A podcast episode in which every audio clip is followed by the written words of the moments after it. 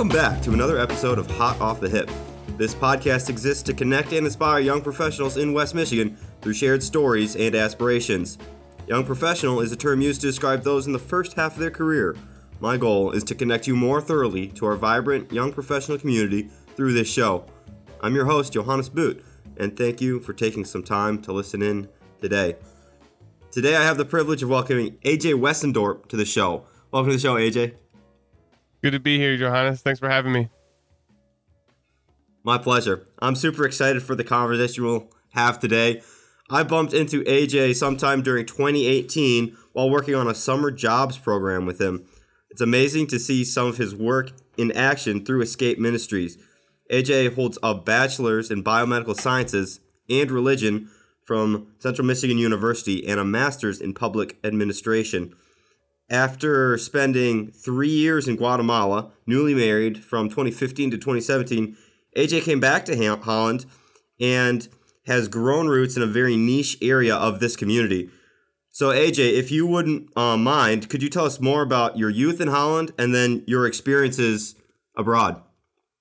Yeah, it's, it's interesting hearing you describe it as a niche community. I've never heard it described that way before, but um, yeah, my my joy is to be planted Escape Ministries, um, which coming out of college for me. Um, well, a little bit of context, I guess. I, I grew up in Holland, and I was kind of in the Holland Christian, um, Montello Park Christian Reformed Church bubble. Um, it was a good bubble. I loved the bubble. I thrived in the bubble, and embraced it, and still love the people who helped grow me up. But coming back from college, um, I just wanted to plant in a different piece of Holland. I think I recognized that. Uh, I think I recognized what I missed out on being in the bubble. I missed out on a lot of different people. I missed out on a lot of different stories that are very rich, and I just wanted to discover that and see what that was about. So, in 2014 or 15, um, Willie Watt had a summer jobs program here at Escape Ministries, and they were connecting, yeah, kind of focusing on youth on the margins, youth that had been uh, connected with gangs or um, kicked out of school or uh, coming out of juvenile detention, stuff like that, um, and connecting them with opportunity, connecting them with uh, with a summer job, and that was my first step really um, into where I've sat in Holland for a long time now and what I've come to love.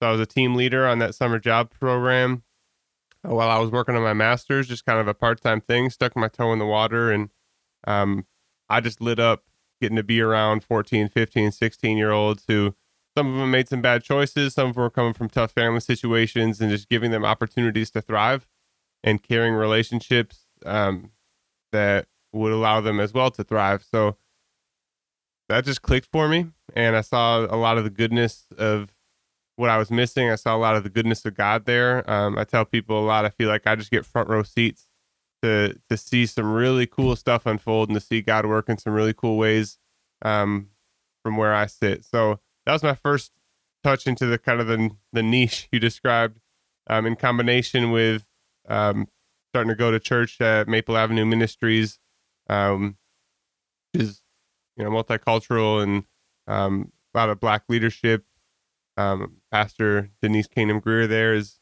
has been a good voice for me, and the community around there has enriched me. So, um,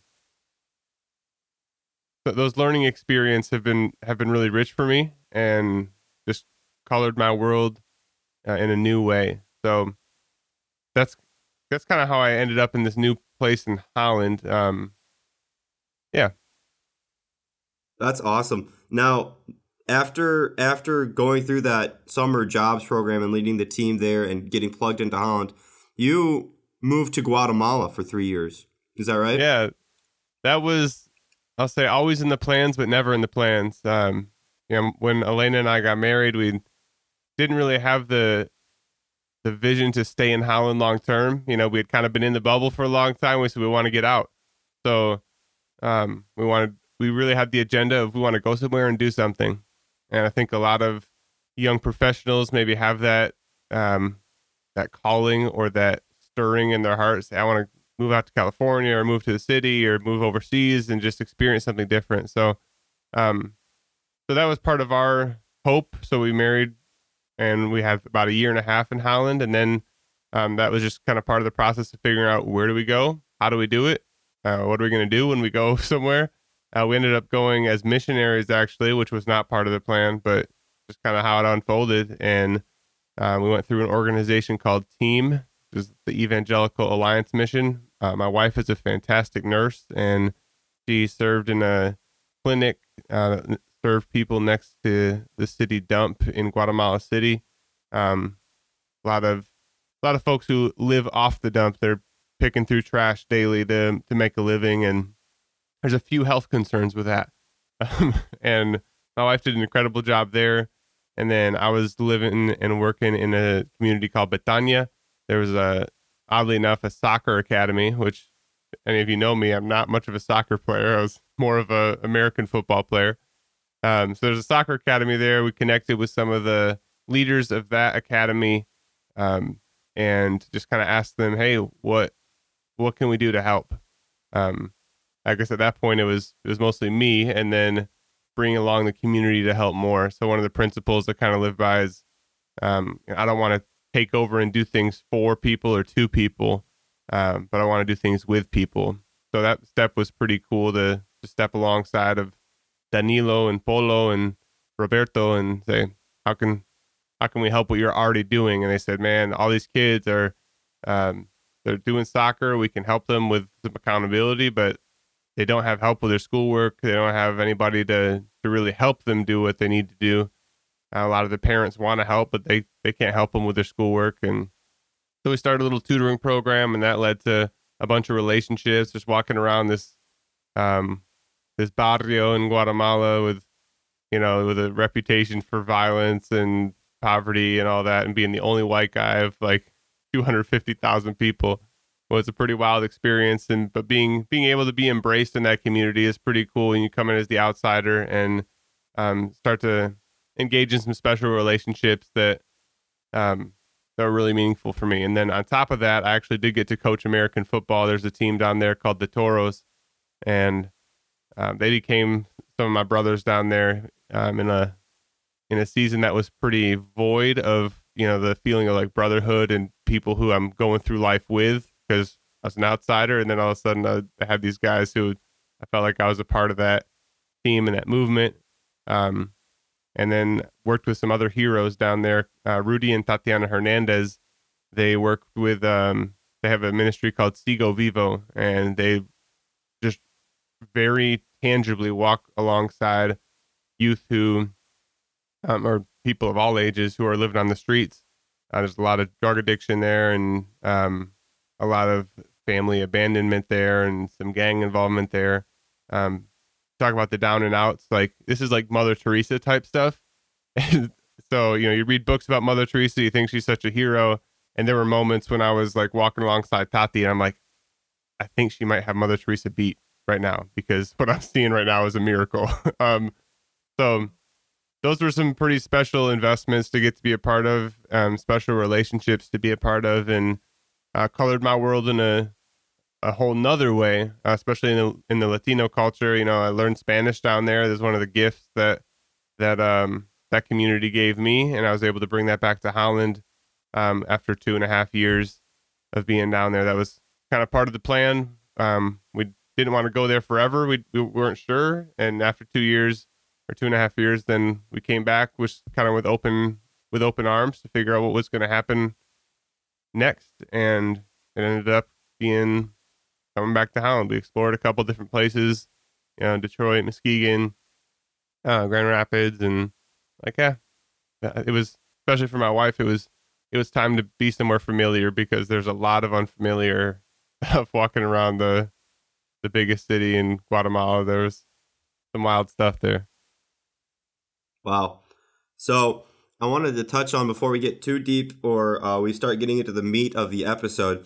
Um, pretty much fresh, pretty fresh graduate, a lot of learning, at least formal education behind you, and then moving right into this pretty wild experience.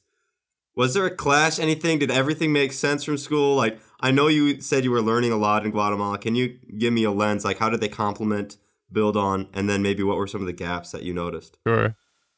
Um, yeah, the education, I don't, I don't see a whole lot of connection to my formal education, and especially the first season of my life. Um, you know, I went to school to be a doctor, and then about midway through, so I was going for like a pre med path, and then kind of midway through, I I remember being in a doctor's office, getting a physical for a summer job or something, and I was like, I don't want to be this guy. I don't. Um, but I had already finished organic chemistry, and I wasn't going to turn back on uh, on what what I had already done there. So I think I was going into my junior, senior year, something like that, and I said, "Well, I'm going to finish this biomedical sciences major, um, and at least it'll look good on a resume, and they'll know that oh, you know, he finished organic chem, so he must be smart enough." And then um, my public administration master's was just kind of I mean, I had the privilege. I was on a scholarship and with football, and so there's way too much privilege built into that. But the benefit of it is I got most of my master's degree paid for, so I had to pick one. And public administration seemed like something that, if one day someone wants to put me in charge of something, that I won't have to go back to school to do it. so, um, there wasn't a lot that really carried over uh, formally, but I think the the mindset of I don't know, like as a as a leader, administrator, you know, just the mindset of jump in, learn some things, try something new. Um, is very entrepreneurial, I guess. And even even though we weren't making money, you know, we were starting ministries and trying to start things that were helpful for people. And I remember we I tried with my friend Rodrigo to start like a business class for a lot of the small businesses in uh, Betania there, and you know just trying to get people to show up for anything uh, is a challenge. And how do you, you know, walk, literally walk around the neighborhood just handing out flyers and, hey, this would be helpful. This would be helpful. And then you also know these people have like six kids and there's no chance they're showing up for a Thursday night at 630. And, um, so I don't know, just kind of the, the spirit of openness, being able to try new things. Um, that's kind of what we went down there with. And I'm still I'm still kind of in that a lot of times uh, in what I do at Escape. Got your uh, got your uh, hands on your guns a lot of the time, and you got to respond pretty dynamically. It sounds like that was your experience in Guatemala, and it still is. What is the biggest thing you said? Uh, the get one of the gifts from Guatemala was learning Spanish. Uh, was there any other things you came back and you're like, man, that was something uh, that I I picked up in Guatemala. Mm my Guatemalan friends have a a spirit of hospitality that is far beyond what I've seen in America, which is special to see a, a spirit of open handedness, um, spirit of what's mine is ours, even though we don't have anything. um, I was delighted by um, the generosity of a number of people in the community that because I was the outsider, they wanted to invite me and Elena in. They wanted to feed us dinner, even though like they were getting food handouts um, alongside of that. Um, I was delighted by relationships that cross barriers, um, where you uh, like I was I was able to be connected with so many people where you just look at the two of us, you'd be like, "There's no way on this earth that y'all belong together," but we do, and I think that's something that um, something that we forget often. Um, Mother Teresa, go back to Mother Teresa has a quote where it says, The problem is that we've forgotten that we belong together. And I think that's really powerful um, to make about people, you know, and there's people who we think don't belong together or might be on different sides of um, whatever division, a business decision or a political decision or a neighborhood ordinance or whatever it is. Say, well, remember we belong together. So, me having breakfast on Friday mornings with about 20 uh, town drunks. They call them the bolitos down there.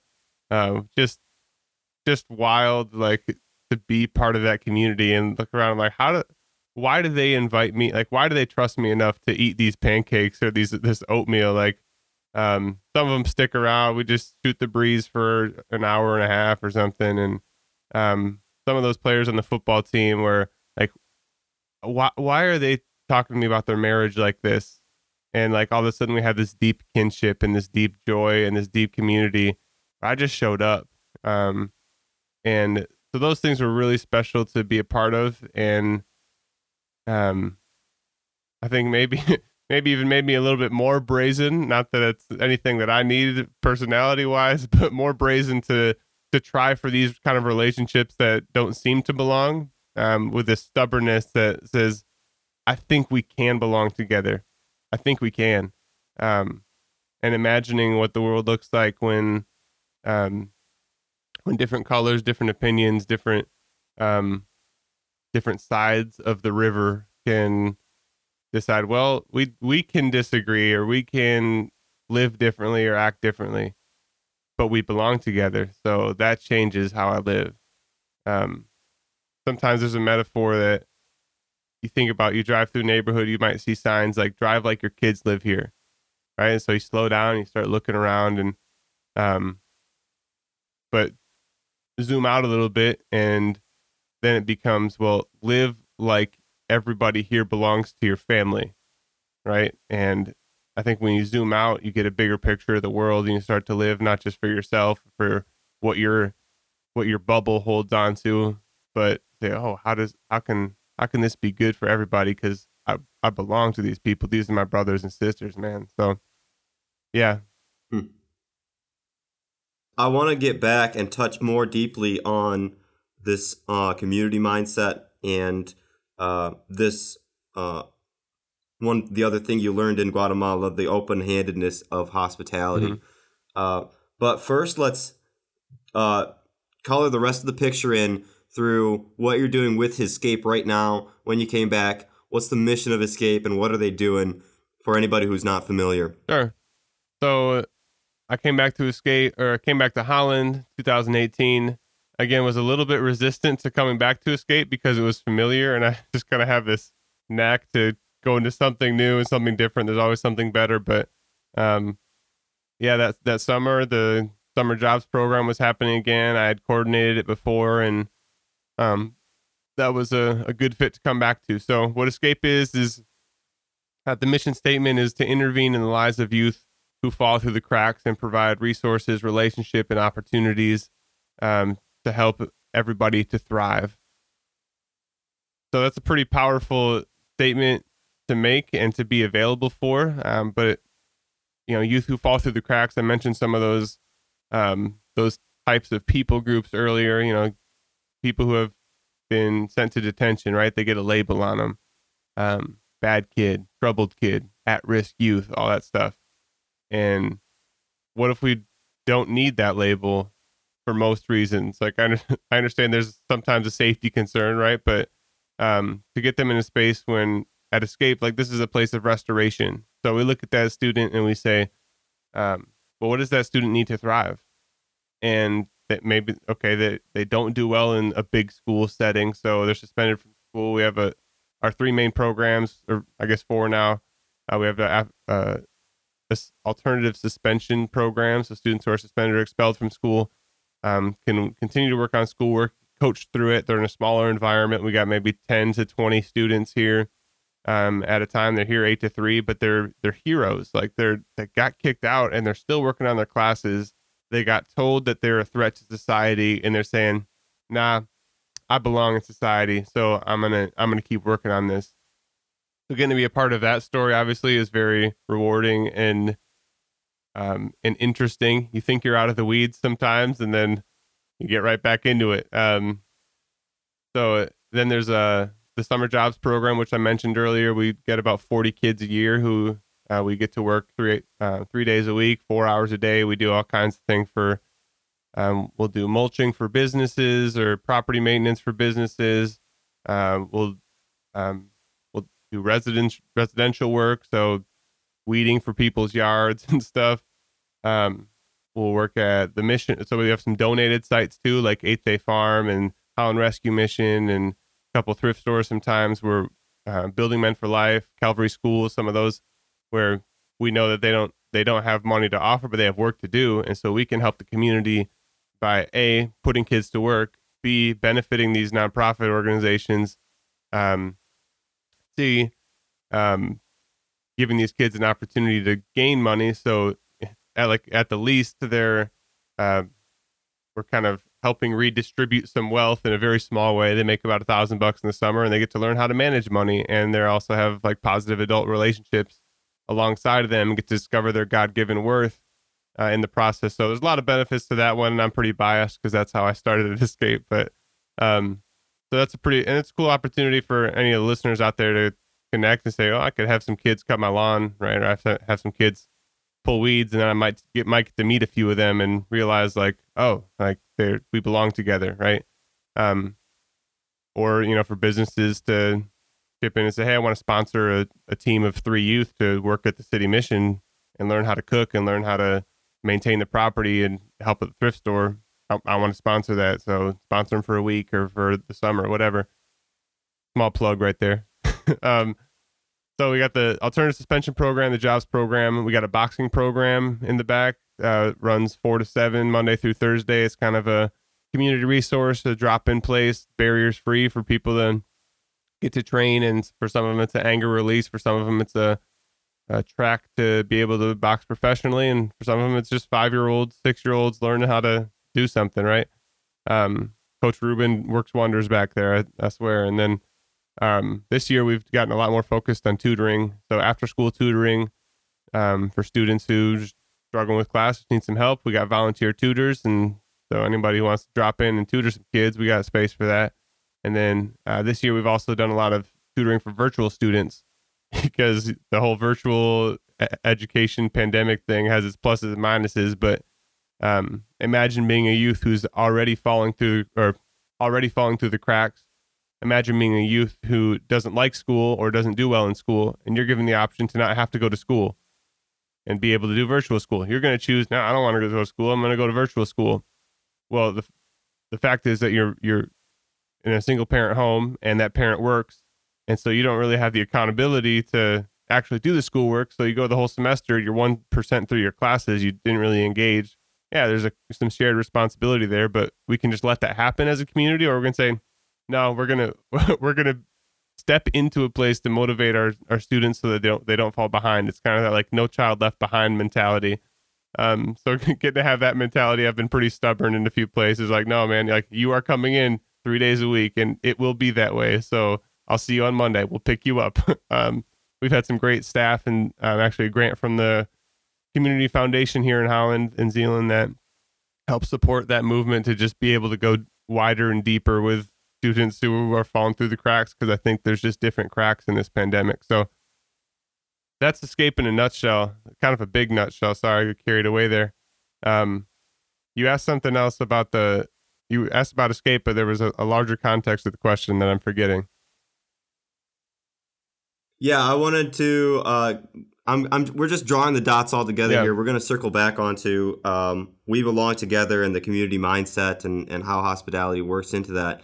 Um, but that was uh, that was um, escape in a nutshell and how you kind of went from Guatemala to getting plugged into um, Holland here in this in this um, in this part of the community. What I would say um, is a niche because a, a lot of people um, just we're not familiar with uh, with um, the cracks you're you're talking about. No, so and I wasn't growing up either, man. Like, and it's it's wild that it's become a place that I just love to be so much. Um, and I, I guess that kind of comes in from Guatemala too. If walking around a neighborhood where I totally didn't belong and being able to feel okay and feel safe, even though like I knew what was going on, but I understood that also people had my back there and like, and if I was doing good, then that would be welcomed and appreciated and enjoyed. And so, um, but you know, I grew up, I, I had one friend who was Hispanic and he's still one of my best friends to this day but that was it. You know, the, the rest of my diversity experience was like playing against basketball teams that weren't all white. And, um, and, you know, I didn't know anyone who lived in a trailer park or who, like, I had no concept that families could live at hotels. And that happens often. And, like, we're doing pickups and drop offs at a couple different hotels. Um, and there's sometimes students who's we don't know where to drop them off because they don't have a healthy place to go because mom's working and grandma isn't a healthy place and shoot man like some of the so that's where we, we come to this mindset of these kids being heroes you know you say well they bring a knife to school they're a threat to society let's look deeper in the story man because um, you know, you come from you understand the the context of the story and why they feel how they do, and you say, "Holy cow! Like this kid is so resilient to still keep trying when their situation has not been kind to them. They haven't had a chance to thrive at all, and their history is just one of being moved around and kicked around and uh, told that they don't belong." So, um, you know, from people in our in our situation, then the question is, well, how can we make our community as a whole? How can we make that a place um, where there's space for restoration, where we receive students in tough situations and people in tough situations in general, receive them with a heart of compassion and a heart of kinship, where like we want to be together, um, and we want to find a way to make it work. Um, so, yeah, you talk about a niche. I, I just think it's it's really a, a rich place for me to be. When we decided we were going to move back to Holland, I said, well, to summarize it, I was if I'm if I'm going to be in Holland, I want to be at Escape because I I love where I get to be. Uh, but growing up, I never had gone into a trailer park, right? So just having those trailer parks and apartment complexes and hotels and rental houses just feel like home to me because that's where my people live. Um, it's a I think I understand growing up, I had a bit of a poverty in that piece of my life because I just didn't have any concept of it. And it seems like that's the underside of society, but it's kind of like turning over a rock in the, uh, in the woods. Like you think that's just the underside of the rock, but you pop under there, you're like, there's so much life going on here. Like this is crazy. And I just never knew about it before. Wow. Um, definitely like an Alice in Wonderland drop through the rabbit hole experience, sure. perhaps yeah. for you.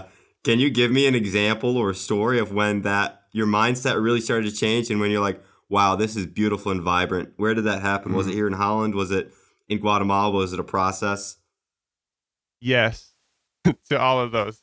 Um, let me try and pull a story that was especially specific to that. Um,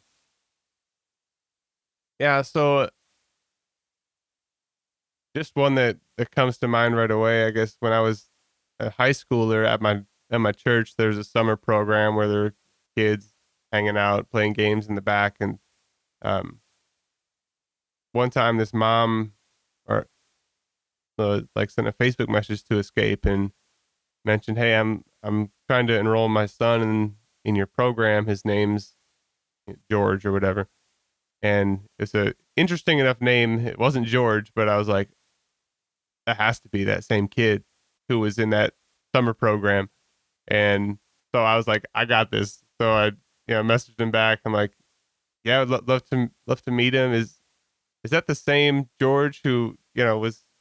This is AJ. Like I was in that that program back at Montello Park Church. Like, oh yeah, yeah, yeah. So he walks in and he's not he's not six, he's sixteen, and huge, like a six, the six foot two, big, and I'm like, well, bigger than me, and I'm like, how did you grow up, man? And I'm um, starting to see these behaviors of what used to be just a squirrely kid, um, now grown into like a man, and um, I think the the miracle of seeing seeing a lot of the things that he's like struggled with and we just kind of dismisses like oh yeah like you know it's just attention stuff and you know he, had been adopted and like has some trauma in his past that's real right? And so seeing that just start to manifest 10 years later in some pretty real ways um, where there's just a lot of issues to address right? Um, and it's easy to see that kid as a project. Say all right how we got how we to fix it? Right?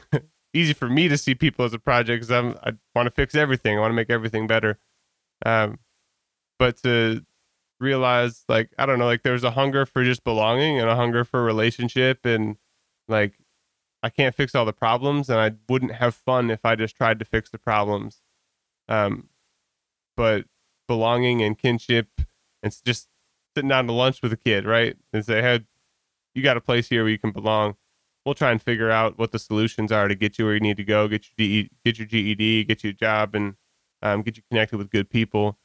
Um, so the magic of that is just being in the right place um, means that 10 years later george looks at me and sees family rather than just seeing this white guy who, you know, is running this ministry a little bit.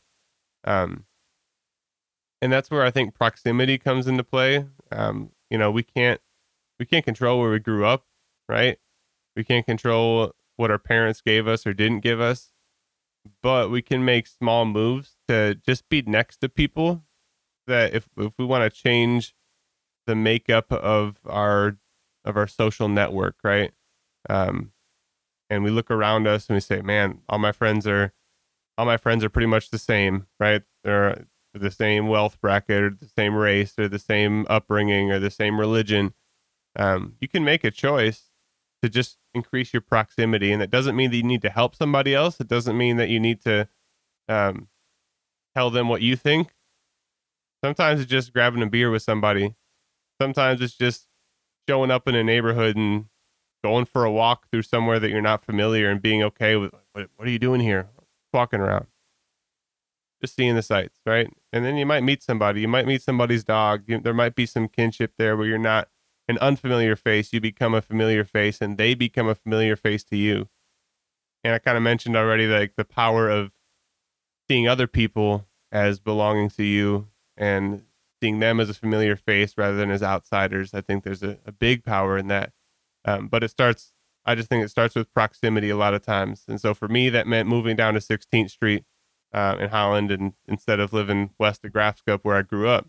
I loved where I grew up, right? I, I still go to mom's house a lot because I love it. But um, intentionally changing that proximity for me has been really powerful and really rewarding. Um, and the story of George, I think, just illustrates that. Where down the road, une- unexpectedly, all of a sudden you have this bond that you didn't even know was there, but it was just because you were in the right place.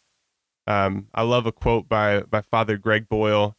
Um, he's a Jesuit priest in LA. He runs a an organization called Homeboy Industries, working with ex gang members coming out of coming out of jail and prison, giving them jobs.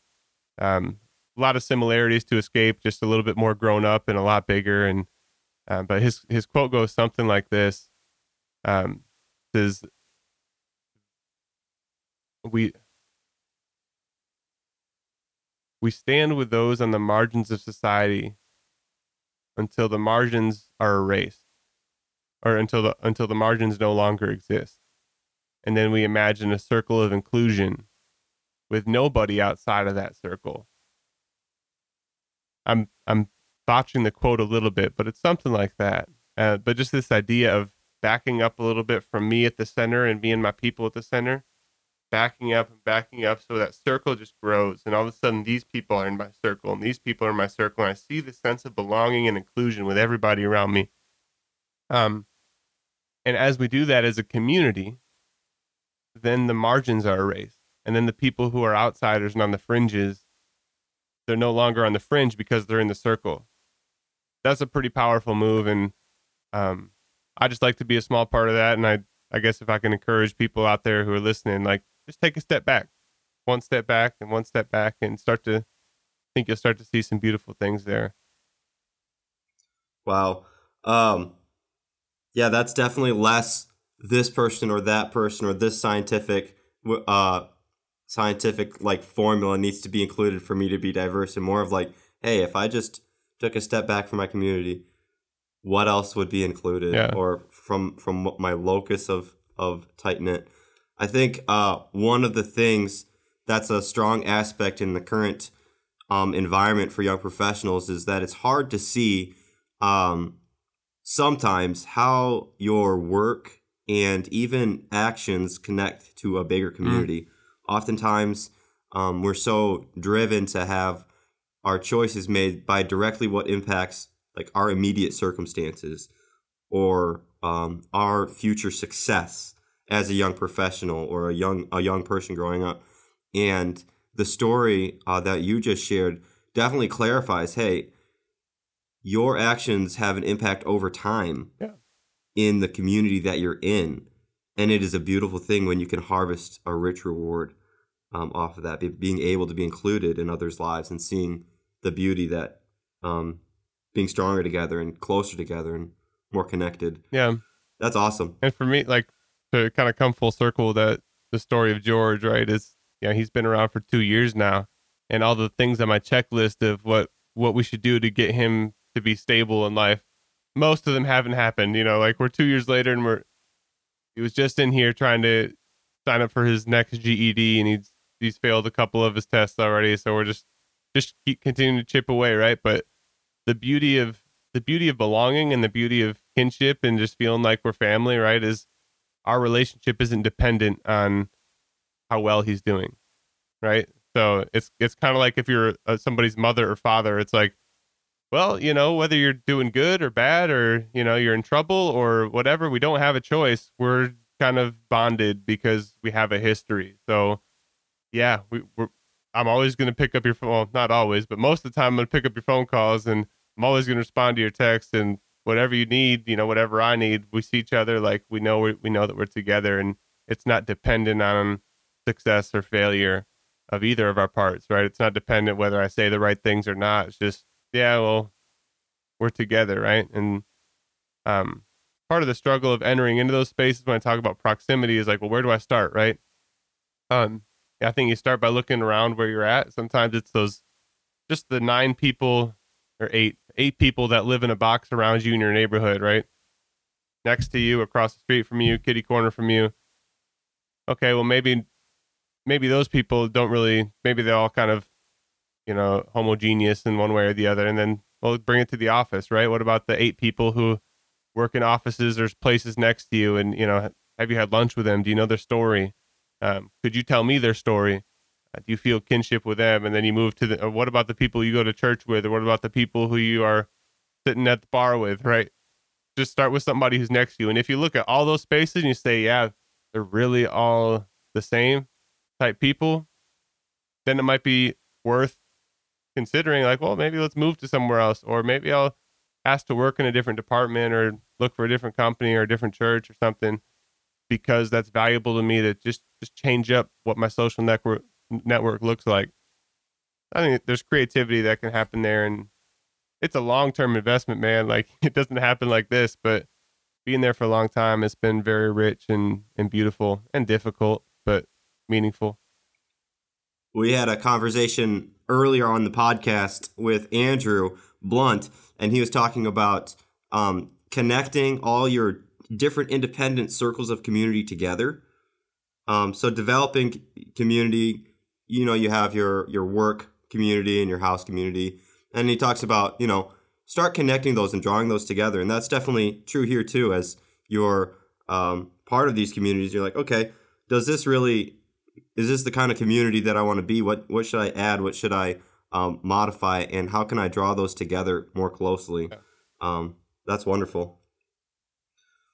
So a lot of times my my mind goes back to like this really primitive sort of community um, community picture in my head. I, I kind of compare, you know, what uh, my community here in Holland looks like compared to, let's say, if I lived in a uh, four hut village with a fire in the center, and um, I I find it to be a fun experiment because, or thought experiment at least, because there's a lot of things that are there that aren't present in my current community. Like, for example, like um, living next to the person that I have to, let's say, go plow the field with that I don't agree with, like on anything, right. you know, and then having to, you know, get dinner on the you know served for the community together. We're we're a lot perhaps we're a lot more independent now um, for for maybe good or bad reasons.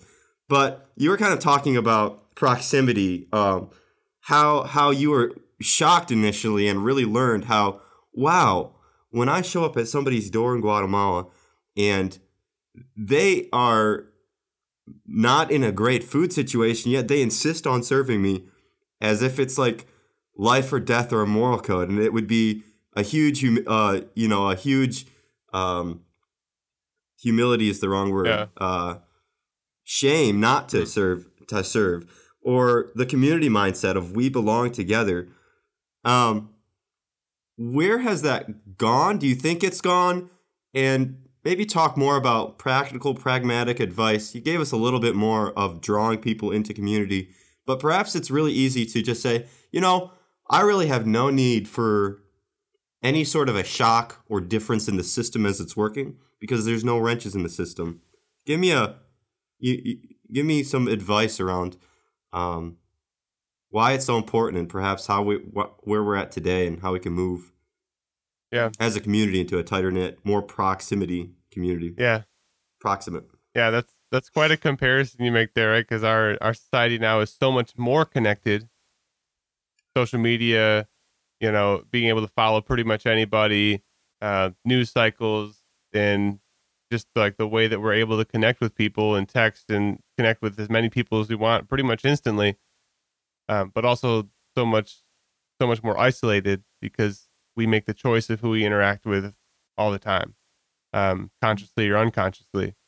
Um, so that puts us in the driver's seat in a lot of ways. And sometimes what we look around and have is the result of us driving on cruise control for a long time, right? And or us intentionally just building our lives in a certain way. So um that's an interesting observation. Yeah, just um comparing that to hey, pretty simple, you're doing life with with just these people. And actually my my introduction to kind of community living was through a, a model um, in a model, I guess, a, a living, breathing neighborhood that I, I love and I see a lot of beauty in called Parker Street Ministries in Florida, uh, in Lakeland, Florida. And there's, I was, it was on a college mission trip, right? I just read a book about this kind of like Christian community development and ghettos and stuff. And, you know, I was just visiting with people down there who had spent 15 years just living in the neighborhood so it's very incarnational um, ministry where they said we're we're gonna move into the neighborhood, not to take over, but just to be among and to be with and and make a statement that like there's not any fear here.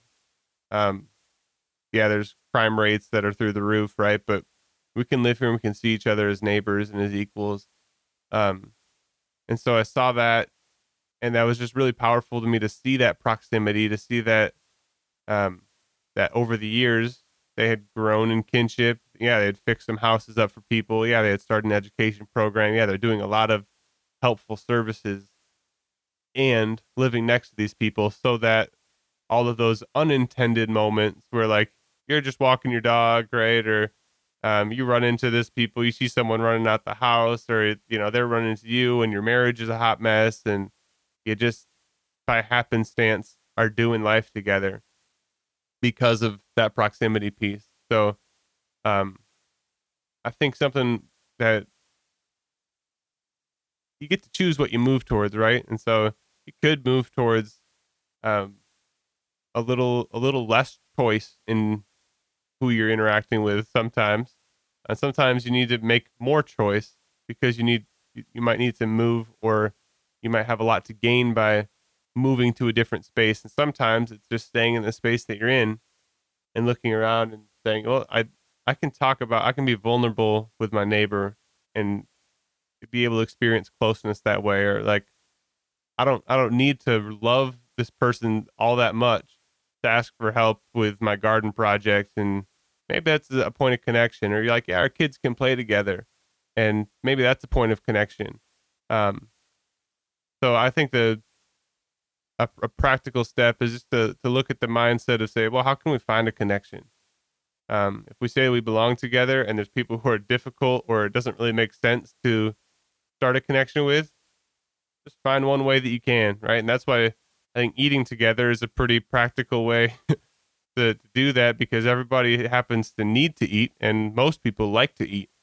Um, I happen to be one of them. So, uh, you know, that starts with the the dropping cookies off type thing to hey i've got some got some burgers on the grill. You want to come over? Or just kind of that i don't know i, I see that as very primal as you were rep- you know those primal things there's what people just do.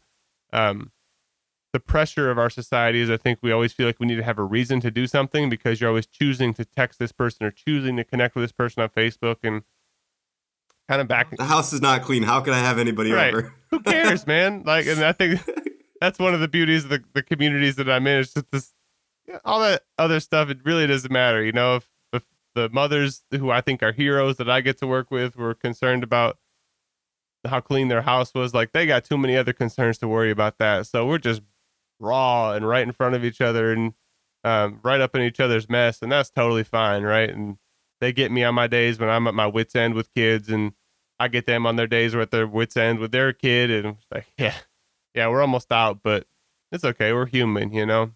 So take I don't know, taking that understanding seems to be helpful for me, and it kind of loosens things up, and you don't have so much pressure to change the world. You're just like, eh, just hanging out, right? Wow. Well, you've certainly given us a lot to think about, a lot to unpack, and a, a lot of gold nuggets um, throughout our discussion today. Uh, AJ, in five years, or three years, or even six months, do you have any goals, any any aspirations, anything that's currently driving you that you want to share uh, with our with our community? That's deep. Um, yeah, I I guess I've talked a little bit of talked a little bit about this all, already, um, but I think five years, you know, to see our community move to towards um, understanding, towards compassion, and towards a desire for connectedness. Um, that can look like, you know, on my island, that looks like being at escape and wanting to be wanting to mentor some kids or wanting to you know tutor some kids, or just sit around and be be with people who are uncomfortable with. Um, I, I see that as pretty beautiful. Um, for me personally, I I struggle to think about like what moving up looks like or whatever because I just love what I do and I love where I'm at and um, think it's a pretty good fit. So um, at this point, I I love it enough just I just want to bring people along and I get really excited when I get to hire people to work on our summer jobs program at like 22, 23, or even 45. Um, and um, see their journey kind of start and just take my hands out, like just set them up, take my hands off the wheel and say, man, I, I hope you get to experience the same beauty through this ride that I experienced in your own way. Um, so those have been some pretty, some pretty cool experiences for me. And I hope to get to be a part of more of them. Um, I think even more so, and this might be the pinnacle of all of my answers that I'm giving you for things I want to see in five years is I cannot wait to see where the 15 and 16 year olds are when they're 20 um, and where the 20 year olds are when they're 25 and in my my upbringing way that would be like ah oh, they're i can't wait to see my kids grow up to graduate college and see what job they get. I can't wait to just see the kids grow up at whatever they're doing right? And so you see you know the 20 year old and oh, they got a kid and yeah they're in a they, they might not have gone to college they still hope to they're working part-time and it doesn't look like what our society defines as success but i love in those moments to be able to get to see the kids and the people and just not care like i'm just glad to see you and and they're doing the best that they know how to the best that they can and it, it doesn't have to be super results based. Yeah, we're going to shoot for the best, and they're going to have the best tools that we can give them as an organization to to be able to thrive.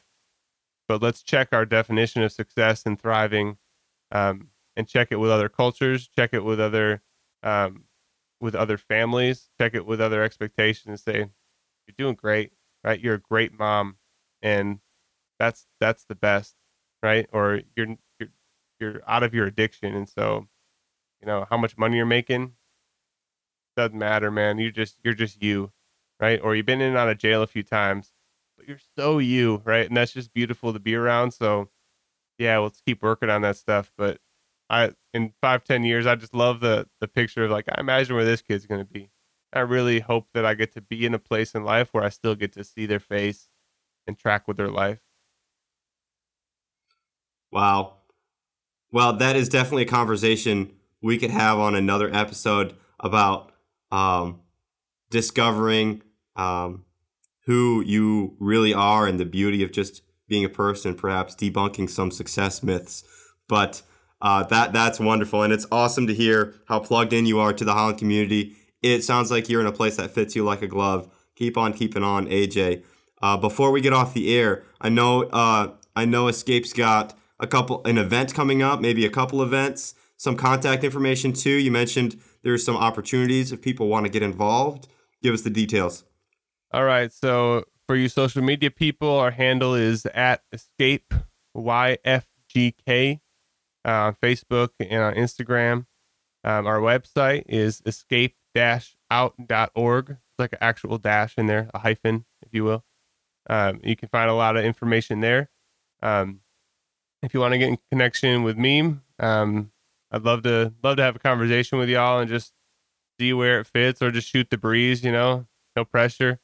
Um, my email is connections at escape out.org, all spelled pretty normally. Um, and we're just located on um, 202 East 32nd Street. So that's a pretty good way to just stop in, see what's up.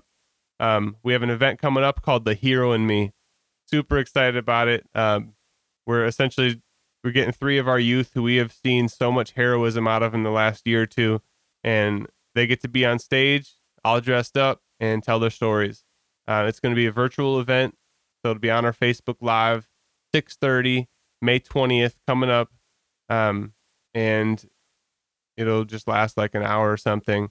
And you know, the winner is actually going to get a scholarship and um, making it kind of a big deal for them. So celebrating their stories, that'll be recorded and stuff. I think so you can watch it afterwards too. But great way to pop on and, and get connected. Um, you want to donate to Escape, it's all there on our website. Um, if your business wants to get connected and you know have some partnership, or your church wants to connect and have some partnership or volunteer, um, that can all happen through Facebook or Instagram or just DM or um, or email me and we'll get that process started. But there's there's a lot of ways to get connected. I, I see it as investing in you're investing in a young person's life, right? Sponsor a kid to be able to go through school here. You you sponsor one of our staff like they're missionary because they are, man.